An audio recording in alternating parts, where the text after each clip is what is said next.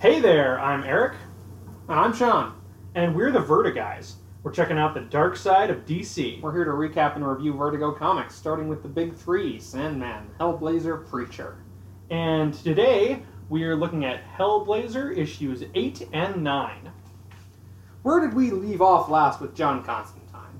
Well, somebody was giving John Constantine shit, so he did what he always does Run away. jump out of a train. so he's having some problems with some godly folk, the Resurrection Crusaders, and some of the opposite. the Damnation Army, yeah. which are Nergal's secret army of Satanists that are just kind of wreaking havoc to spread despair and terror among the mortal animals. Fighting a guerrilla war on all human life. Yeah, so he's been trying to solve both of those problems, and he went to see his friend Ritchie to get some information about computers, and he didn't even get Ritchie out of the computers, and then he was taking the train back. He was met by his contingent of ghosts who are mad at him for getting them killed, and decided to get out of that conversation by jumping off of a moving train. Yeah. Which is not good for your health. No, although That's how that guy in Charade died. right, Charles Voss. Yes. Yeah. yeah. Even if Lampert is what it says on the marriage license. So we're not actually going to come back to John for a little bit here. It's not going to be entirely clear where he is for a moment. no, we start at Resurrection Crusade headquarters in Glastonbury. But before that, we start with a cover by Dave McKean of some sort of snapshots of headstones and a figure with red IV lines connected to him. Yeah, he's a sort of screaming or, or at least very pained figure. Yeah, with some red lines coming out of him. I assume this to be Constantine, but we're getting ahead of ourselves there. Yeah, this Other- fucking comic book has some amazing covers, and I think this one in particular is like, this is gonna be a horror comic. You're gonna have fun. Come on and buy it. You're right. and by you're gonna have fun, I mean it's gonna be fucking awful. As for the rest of the credits, this comic is like the ones we've been covering up to this point, written by Jamie Delano. The interior art is by John Ridgway, and this issue he's joined by Alfredo Alcala. So, as I said, we pick up in Glastonbury, a place blessed in myth and legend. We are told. Yeah, Glastonbury is under a fresh new coat of snow, and I like this turn of phrase, now draped in chilly virgin sheets. Oh, yeah, that is a good turn of phrase. And the narration tells us basically mythology or legend links Glastonbury with Joseph of Arimathea, who was the disciple who took responsibility for the burial of Jesus in the New Testament. Right. Now, a new Crusader castle stands sentinel over this English Holy Land, the narration tells us, as we see that this castle belongs to the Resurrection Crusade. Yeah, and we see Zed here, and she is not the girl we once knew. Her hair is entirely white now, and she has a, a notably sort of passive, handmaiden kind of attitude to her. Yes. Home again, her great adventure finished, as if she'd never been away. She's substantially changed by her experiences here, and she thinks, was there ever a woman called Zed? Yeah, she is the Mary now, and we turn the page to find ourselves on a two page spread that looks like a fucking two page spread. this layout works for you? Yeah, we have the art divided right in half and a very symmetrical layout here, which I think works very well. Of the Resurrection Crusades sort of main guy, who I guess we found out is Zed's father, right? That's right. And he is preaching, and this is intercut with scenes of Zed, you know, being rebaptized or whatever, and doing her holy crowd surfing bit. Yeah, so they lead her in and baptize her, and we get this narration. At least in Glastonbury, she doesn't have to choose. Here, it's she who's chosen. And the Resurrection Crusade preacher goes on about how these are the end times. We see a number of newspapers showing like terrible news and awful crimes. But we also see, for example, protests in favor of gay rights. Yeah, and Animal Lib. That whoever made that sign knew that there was going to be another sign in front of it. yeah, you're right. Because three quarters of it's blocked, but Lib begins right after the other sign. Yeah. But yeah, so the Resurrection Crusaders are deeply uncomfortable with the state of the world right now, and they have a plan to show God that they are ready for his return. A plan which relies on the Mary. Right, and immediately after the sort of holy religious part of her ceremony, they uh, bring her into a medical suite where they're going to be performing some kind of surgery on her. Yeah, she's actually crowd surfed into this vast door, which is then revealed to be an operating theater. Very effective reveal there. And I kind of want to note here like, the Resurrection Crusaders are definitely paranoid assholes. We saw them attack Raymond, Raymond. last week. But at the same time, they're not wrong that the world is infiltrated by agents of Satan. We know that's true too. Right, because of the Damnation Army. As much as these guys are psycho religious pricks, they are fighting an actual war against an actual enemy. Right, and this is beginning to give us the understanding of why John Constantine doesn't really like to take either side. So, Zed is being prepared for surgery here. It didn't occur to me until like the second or third time that I read this, but is this a surgery perhaps to restore her virginity? Oh man, I have no idea. I don't even want to think about that. Fair enough. Fair enough. It's left entirely to implication here, anyway. yeah, I don't know what they're doing, and I just assumed it was something we were going to find out about later, not something we had to conjecture. We're told that her mental alignment is complete and the final adjustment is surgical. And the doctor asks her father to leave it to them. Well, that's actually where we get the title Go now and leave her to our intensive care. Which is probably not how he would say it, because intensive care is a different thing than the surgical ward. Yeah. In any case, yuck. yeah, it's a yucky scene. and, and that's what I that's what I found so scary too, is just like when she's being passed through this door at the head of this congregation, the build up there and then the reveal of what's on the other side is very spooky. Yeah. Yeah, I, I think, you know, medical horror is a theme that horror movies and TV shows and comics have come back to time and again, and there's a uh-huh. reason for it. It's very effective. Yeah, and the juxtaposition of religious fanaticism with unwelcome medical procedure is definitely definitely a scary little niche there. And we're going to come back to medical horror in a minute. Yeah, when we find John Constantine in a padded cell. And he sort of looks not unlike Zed here, the sort of pacified Mary version of Zed. Yeah, he's in a hospital gown. She's in some kind of one piece white gown, and his blonde hair seems much paler than normal here, almost white. Well, yeah, and they both have, you know, her normally very frizzy hair is combed all the way down, and Yeah. his normally very ostentatious blonde hair is also like flat and. Yeah. Does John look much younger than usual in this sequence to you? You know, I think he does, but that might just be a side effect of the fact that the art is trying to portray him as more like innocent and passive. Yeah. So some cops come in and pull John out of the cell. They drag him to a cellar and they handcuff him to a pipe, and they are preparing to torture him for what he did to that kid in Newcastle.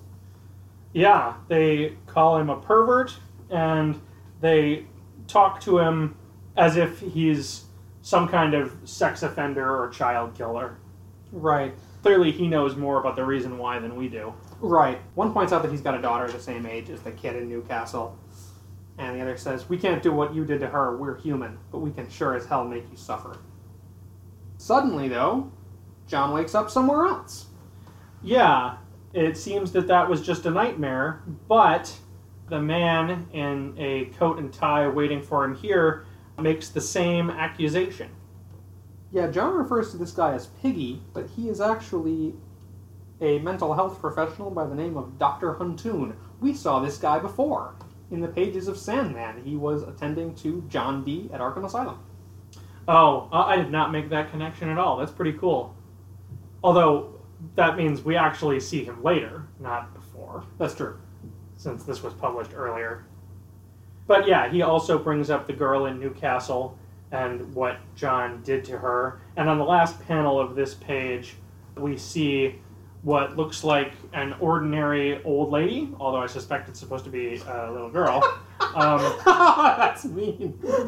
but an ordinary old lady who transforms into a guardian of the universe and then Ah. into some kind of ghost demon. That's some kind of blue skinned horrible demon, yes. Oh man. She turns into Ganthet there for a minute. she's about to yell at Kyle Rayner for drinking in the middle of the day. Well, someone should. so he asks if John remembers what he did to the girl in Newcastle, and John says, Of course I remember. We start to get a bit of an explanation of the Newcastle incident here. As John says, the girl was possessed by demons. His group tried to help her, but fouled it up. Gary Lester lost his bottle. We remember from the Hunger arc that Gary had a bottle that could contain demons. Yeah, and a habit of opening it at the wrong times. Yeah, he has impulse control issues under the best of circumstances. John tried to hold the demon in a binding circle, but the circle was broken and it escaped. He says it killed the girl, and Huntoon says killed is an understatement, I think. Yeah, and as we're hearing all this, we get a very dramatic two page spread of John undergoing electroshock therapy. We got his sprawled figure covering almost all of two pages with electricity coursing through it. Right. It's almost like he touched a microphone or something. Ooh, right. Huntoon seems to think that John has delusions, paranoid delusions that he's forced to fight evil, and therefore that they have to subject him to electroshock therapy, and we have this double page spread of John in agony. And then he wakes up for the third time in yet another place. Yeah, and this is also our third two page spread of the issue. He's in a hospital again, and he recalls the end of last issue when he jumped off of a train. And in this sequence, we see somebody seeming to pick him up to rescue him after his injury. A silhouette. Yeah, and that is Swamp Thing. It's going to be necessary to note that John Constantine is appearing in the pages of Swamp Thing, which is, of course, where he made his debut. But he's appearing in Swamp Thing in this era and is sort of being moved about the board as suits the plot of both comics. yeah, apparently. I was under the impression that the Wheatie Bricks factory was in the UK, and therefore the train that John jumped off of was as well. Now, I understand that Swamp Thing's powers include manifesting more or less anywhere there are plants, so he could rescue John after that. Right. Yeah, that's true. Certainly, there's no reason to think that. I, I mean, Wheatie Bricks is is definitely an English cereal brand, so Yeah. so that factory is probably in the UK. And anyway, you know, Britain's an island, so if he was taking a train to Glastonbury, then he wasn't in America. right. Unless he's supposed to have disappeared to America between the pages of that comic, of issue number seven. So John is in traction. He's barely able to move, and he notices that there's a cop in the room. Uh oh. Why the old Bill camped outside my door? Things don't look too rosy. I love that. He calls the cop the old Bill. And then we see a doctor coming down the hallway, and quietly, quietly enough that John doesn't seem to notice, the doctor kills the officer. Yeah, seemingly without the cop ever waking up.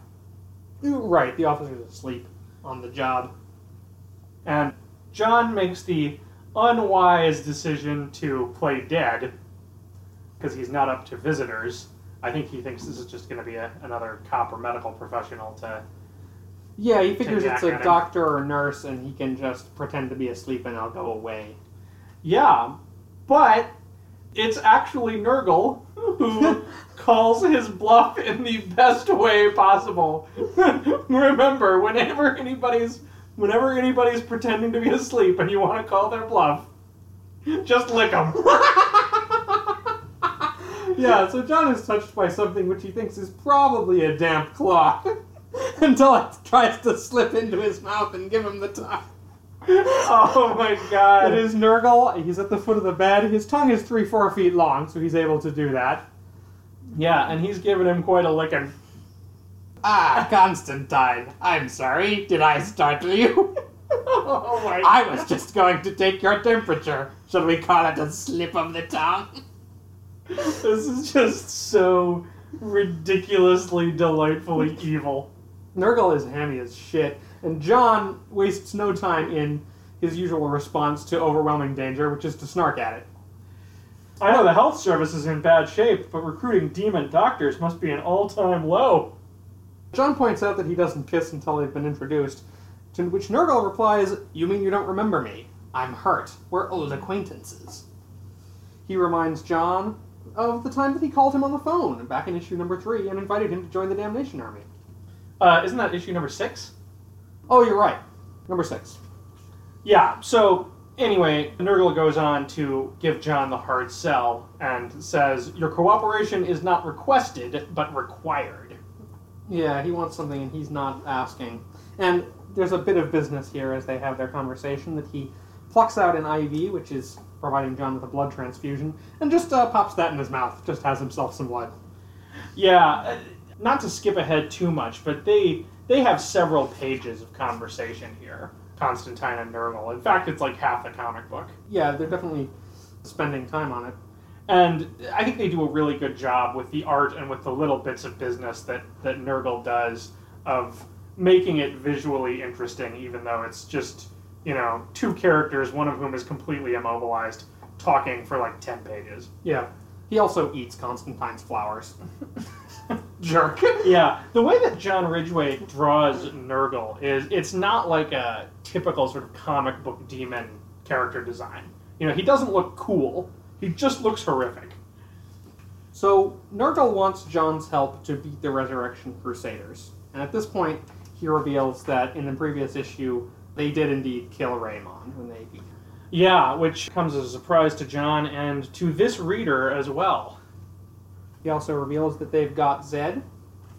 And when John refuses to work for Nergal, Nergal suggests that the maternity ward is just down the stairs and he's tempted to go down for a snack.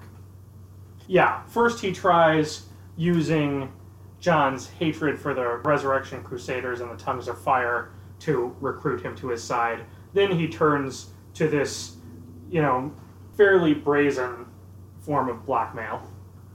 John agrees to listen, and Nergal explains that basically light and dark have been in balance for most of the history of the world, but now there's a chance that balance may shift. John quotes the W.B. Yeats poem The Second Coming, which will be familiar to most listeners. Things fall apart, the center cannot hold, mere anarchy is loosed upon the world. Poem tends to work its way into most pop culture depicting the apocalypse. Yeah. And here it's representing, I think, a bit of John's despair and his ineffectualness as well. So, John asks Nergal for the details rather rudely, and Nergal interestingly replies, I recall you were an insolent child. I gave you a lesson once in manners. Yeah, this is alluding once again to the past between them that we do not yet know. Right. John doesn't really seem to know what he means by that either. It's at this point that Nergal gives us a bit of mythology. He explains that John was involved in a Brujeria incident, and the incident resulted in a civil war in Hell. And while Hell is distracted, Heaven has created the Resurrection Crusaders to scoop up more than a half share of the souls on Earth. Yeah, the Resurrection Crusaders are heaven's opportunistic response to the discord in hell. And this is something that Hellblazer will come back to again and again, but it sort of portrays like this war between heaven and hell as one where both sides are undesirable to like the earth and humanity. Right, John is an agent of neutrality. And we learn that there has been a prophecy that Zed, the Mary, is to give birth to the next Messiah. Right. She's called the Mary because she's going to give birth to God. It's happening again, God born of woman. Nergal had a plan to kill Zed before that could happen. John screwed it up. That was back in issue number Six. six Extreme Prejudice, with Iron Fist the Avenger, the giant racist monster that he had made. yeah. Good times. and uh, that's for some not so good times. Yeah, it's at this point that Nergal plucks one of the cords suspending John's broken leg, and he cries out in pain, which Nergal says gives him an idea for a new musical instrument. Just the worst. A project for calmer times, perhaps. like I said, they're giving Nergal plenty of like entertainingly evil things to do to make this conversation more visually interesting. The scene has a lot of tension because John is in genuine danger from Nergal. At the same time, Nergal is almost comically evil. Yeah. And speaking of visually interesting, we also, as they talk about the Civil War in Hell, get a huge sort of montage of that with plenty of, you know, demony type shit going on. yeah, armies of demons marching against each other. And the army of the Resurrection Crusaders in attendance listening to a speaker at a podium who's giving a sort of Nazi like salute. Right. So John agrees to help stop the birth of God in exchange, basically, for getting him out of this hospital bed. Second, I'm no good to man or beast smashed up in a hospital bed. You'll have to fix me up. They're in a hurry, so Nergal decides to heal John the fastest way that he can. He opens up the blood transfusion IV that he had previously been drinking from and spills a bit of his own blood inside and reconnects it to Constantine. I like this warning that he gives him too. Be warned, betray me and you die at least a hundred million times. Right. Now, this is the demon blood. John's just gotten a transfusion of demon blood from Nergal. That's a pretty huge plot point that they're still going to be talking about a long way down the road. Yeah. Yeah, so we got gross demonic healing here, and then we turn the page to a two page spread of John crying out in intense pain as the blood does its thing. Yeah, just a two page spread to show us that the demon powered healing is not at all fun. Right.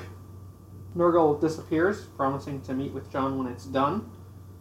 It's interesting that this demon blood is such a major plot point of the whole series, and it really comes about because, you know, John didn't want to wait for his hospital stay to be over. His hospital stay that was only necessitated in the first place by his almost comically stupid decision to jump off a train.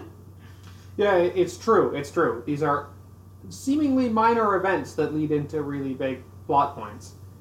One wonders the extent to which there was a desire to move pieces into the right place to set up the demon blood.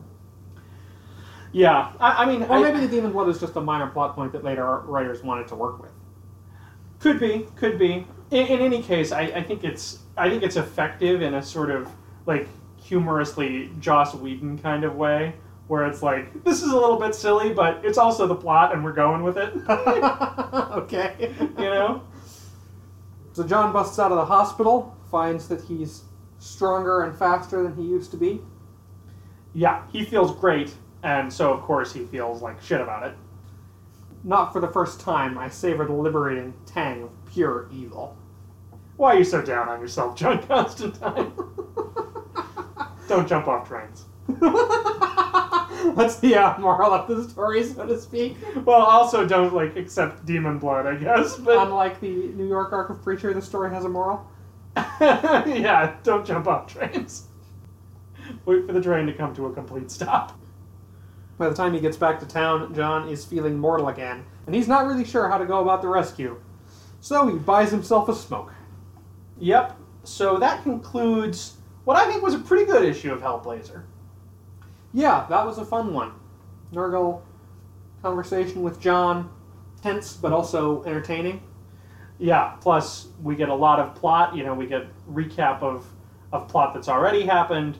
We get hints about things that are to come, including the biggest hints we've seen yet about the Newcastle incident.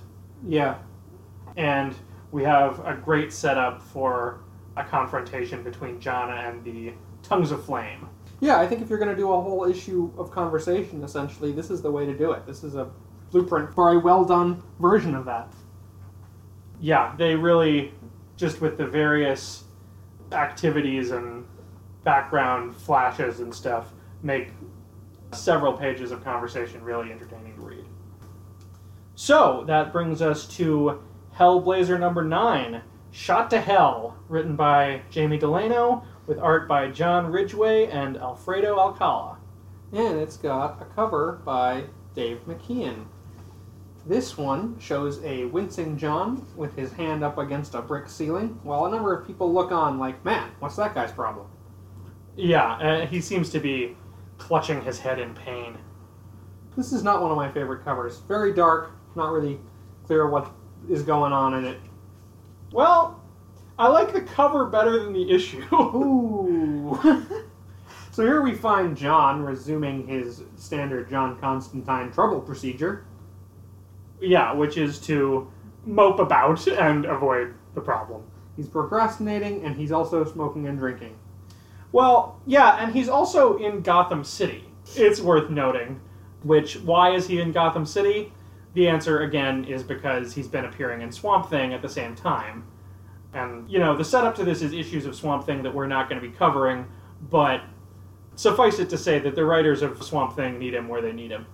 Yeah, I have to admit I completely missed that element until you pointed out to me that there's a newspaper three or four pages in that says Gotham on it. I thought this whole thing took place in a shitty part of London. Well, and, and to further confuse issues, we have Mad Hetty here. Right, so we'll come to that in just a moment. John is enjoying his newfound health by trying to destroy it, as is his way. He's wandering around Gotham City. He sees a couple arguing near a building that's being demolished.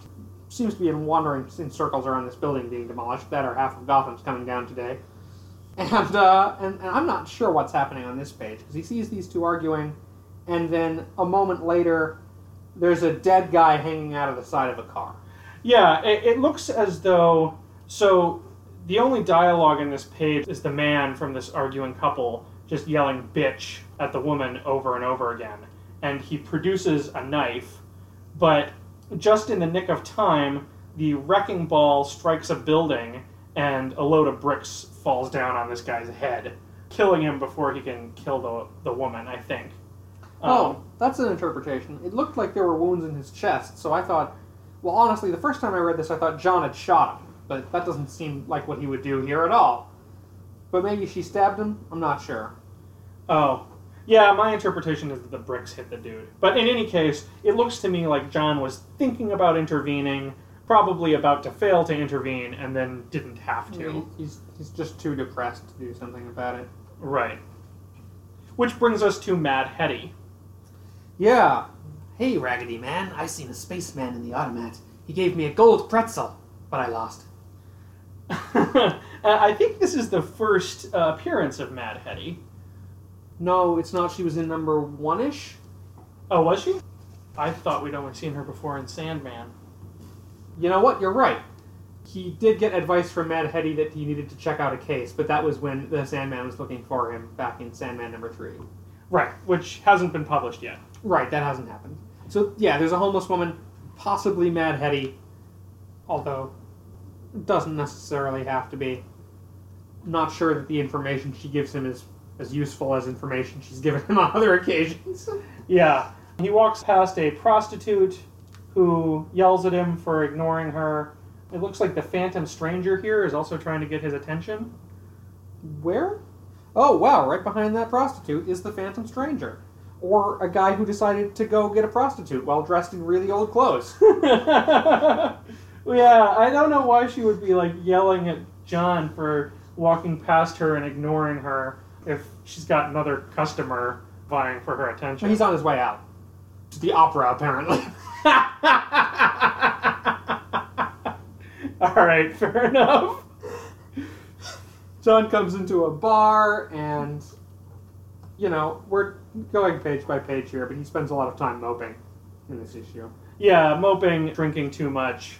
And this is, by the way, the page where you see the newspaper that reveals that he's in Gotham City. Yes, and he actually asked for the newspaper only to see the date. It turns out this is John Constantine's 35th birthday. Right, John Constantine has birthdays. Yeah, and he also really looks like hell. I had written he looks like hell in my notes. yeah, I, I think we're maybe seeing some Alfredo Alcala influence. These pages don't look exactly like the John Ridgway art that we've come to expect. Speaking of people who don't look exactly like you'd expect, the ghosts show up. John starts singing 15 Men on a Dead Man's Chest to try to drown out the ghosts. Oh, that's why they call him a limey in this scene, because he's not in London. Yeah, yeah. They they call him. Yeah, so that must have been confusing when you thought that they were all limeys too. Yeah, well, okay, so the woman's running out the door and she tries to get into the car, right? She tries to get into the passenger side. That's one of the things that made me think this was the UK. Back in the stabbing brick scene. Oh, So, oh yeah, I see. I don't see a steering wheel there though. no. So, yeah, this nun ghost yells at him for tasting Satan's heady brew, and he replies, Tasted it, you bloody stupid nun. It's flowing in my veins. And you know what? I don't give a toss. Yeah, he really gives the ghosts here a piece of his mind, all while looking absolutely insane to the other patrons of the bar, who of course can't see them. Yeah, he points out that given his lifestyle, he is likely to end up on a bed in a cancer ward. And he says, The cards are bloody rubbish. I'm cashing in my chips. All despite taking the demon blood so he could save Zed. Now he's ready to give up, it seems. Yeah, yeah, I, I think part of it is just Constantine's normal, like, problem avoidiness and tendency towards self despair. But part of it is also, like, events that have happened to him in the pages of Swamp Thing between this issue and the last one. That's a fair assumption. I think that he doesn't like the price that he's paid for the healing that he got from Nergal, and I also think he doesn't like what he's about to have to do. The bartender throws him out of the bar, and he is pursued by a slightly friendlier than usual ghost. It's Raymond. Unlike most of the ghosts who just kind of yell at him for being a bad guy, Ray is at least sort of trying to cheer him up. Yeah, he's relating to him a little bit, telling him not to destroy himself, not to let self pity poison him. Yeah, he tells John that when he found out he had AIDS, he felt alone and unclean, and he thinks that John's self pity and, and self loathing has given him a form of psychic AIDS. Yeah, when he says the demon blood gave you a sort of psychic AIDS, that's really a line I could have done without. Does that feel like unnecessary edginess to you? Like just stretching to to have that brazen phrase in it? Well, I, I don't know. I wouldn't say that it feels to me like unnecessary edginess. I do think it's pretty insensitive. Okay. given that the AIDS crisis was was really raging at this time. You know, it's a serious, serious issue, and I have no problem with Ray using his life experience to relate to what John is going through, even though Ray's life experience is very realistic Yeah. and John's is very fantastical. I have no problem with that, but just the phrase like a demon blood transfusion gave you psychic AIDS seems really insensitive to me. Yeah, well, it does seem like it should be a sample at the beginning of a metal song. so anyway, so Ray tries to remind John that he has love in his life, that he has Zed to live for. Right. She loves you, and don't tell me you don't care for her. To which John replies, "Shut up." Right. John goes back to his rented room. He drinks and smokes some more, and he uses a glass to asphyxiate a cockroach with his cigarette. All while monologuing his self pity. Yeah, he's just sitting around feeling sorry for himself when some ratty old clothes rise up off the ground and chase him out into the street. Yeah, and this is sort of a vague play on words. He was complaining just half a page earlier about how he has a heap of clothes so dirty they could walk away. And then his clothes literally become animated and start chasing him around the room. Yeah. Yeah, this is like as much a metaphor as an actual thing that's happening, and indeed, given John's state of mind, I'm not actually sure that it's a thing that's happening. Yeah, some people see John running away without being able to see the clothes and comment, Man, I sure wouldn't want that guy's DTs. That's a reference to delirium tremens, which is like severe withdrawal symptoms that alcoholics get. Right, right. So John hides out for a while in the building being wrecked, but then he is attacked by an oil slick that rises up.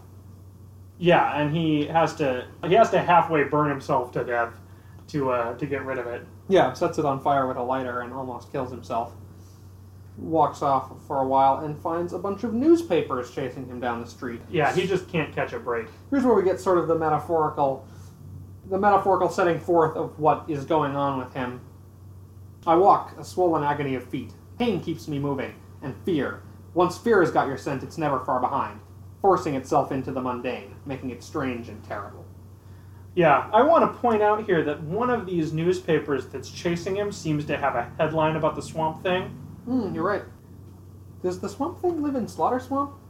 The same swamp where, uh, not Booster Gold, um, Cyrus Gold, Solomon Grundy. Solomon Grundy, born on a Monday. Yeah. Yeah, I'm not sure where Swamp Thing generally takes place. He has the ability to travel through the root system or whatever and materialize pretty much anywhere on the planet. And you know what? I remember now that he's in Louisiana, not in Gotham, normally. Well, he's from Louisiana. Yeah, yeah. Anyway, Yeah, so he gets away from the newspapers by hiding in a bank, and a bunch of money comes up out of the drawers and takes on human form and starts chasing him around. it's a good problem to have. Yeah, and here actually the people in the bank do react to the money. They claim that it's just blowing in the wind, but they are at least aware that the money is moving around the bank. And this is a pretty funny way of dealing with the monster as the bank patrons fall on the money man and rip it to pieces. Yeah, struggling like starving dogs over the crass bounty of a dying god. Now, in this scene, John seems to think that the ghost that's chasing him is the ghost that scares him the most. Not sure who that is. I had written down that I thought it was Ritchie. He's weak and desperate to trail me to this dead place, but of all the abandoned ghosts that haunt me, he's the one that scares me the most. Yeah, that's weird. Never really spelled out. No. John is actually tempted to grab up some of the money too, but he he's too afraid. He makes his way back to the dilapidated building and sits down on the old wrecked couch. He smokes his last cigarette and waits to die. It's the end of the line. Yeah, he's just completely given up at this point. I'm not sure if he expects Nergal to kill him for going back on their deal, or if he expects the falling building to kill him at this point. But he's I yeah, I got the impression he was waiting for the wrecking ball. right. But he is visited by one last ghost. It is the ghost of John himself. He's wearing a pretty nice suit, just like in the first issue. Yeah, this is a much more hale and dapper looking John Constantine. compared to the drunken lout that we've been following for most of this issue. His appearance has really just gone downhill for the last nine. Well, it's had its ups and downs. At the end of the last issue, he looked pretty good. yeah, that's fair. I don't know when he finds time to watch that trench coat. so this ghost of himself kind of talks him out of his self pity and tells him, you know, you know what needs to be done. Get on with it. You could crack this thing, you know, if you wanted to. Use your noodle, chum. Think about the prophecy and the girl. I know you like to think about the girl. So John calls himself a bastard, gets up and leaves, and a moment later the wrecking ball comes through where he was sitting. Yeah. And he is back to form on the top of the next page, shaving off his five o'clock shadow. He's looking dapper again. He hatches a plan and he flies to Blighty, which I assume is Glastonbury. Although it could be London. The old familiar rush is lifting me. I'm back on a winning streak. He's worried about being arrested on account of various crimes and Ritchie's disappearance, but when a cop stops him in the airport, it's actually just to hand over the duty free cigarettes he had bought and forgotten about. All right. Yeah, I really like how this page sort of paints an equivalency between like being back to England and being his old self again. Remember, Gotham City is not a place where people go to be happy. I don't know, there's at least one Gotham citizen who's happy all the time. yeah, yeah, that guy. that fucking dude. we go back to Glastonbury, where we find Zed staring at the barbed wire fence surrounding the RC compound. She's sort of aimlessly wandering the grounds. She can't escape because of all the defenses that they've put in place, but she doesn't really want to either. yeah, she thinks how she misses John, but it wouldn't have worked out. She was never the woman he knew as Zed. And then, sure enough, there he is. There's a good line here where she says, Just remember him fondly and hope he fares well when the New Jerusalem conquers hell. From behind a tree. Hi, kid. Well, actually, he's coming from inside a tree. Oh, is that right? Yeah, he sort of pops out from a crack in the trunk of this tree. I'm not sure if he's just sort of found an existing tunnel or if Swamp Thing helped him out by creating a path there. Well, I don't think or it's if he that. just like because- climbed over the tree on some branches that stuck over the fence. yeah, I don't know. I, I just sort of assumed that he had like taken up a stealthy position and was watching her. I think Swamp Thing has lost track of him at this point. Hmm. But He says he's here to rescue her, but she doesn't want to leave. yeah, she feels like she has to play her role in the Resurrection Crusaders' plans. Ah, so I play Fall Guy to a starring role in The Son of Man Part 2. She says she'll always love him, and he replies, I'll always love you too. They embrace, and she whispers, John, and he says, I'd like to. Just once then? She replies. Yes, he says.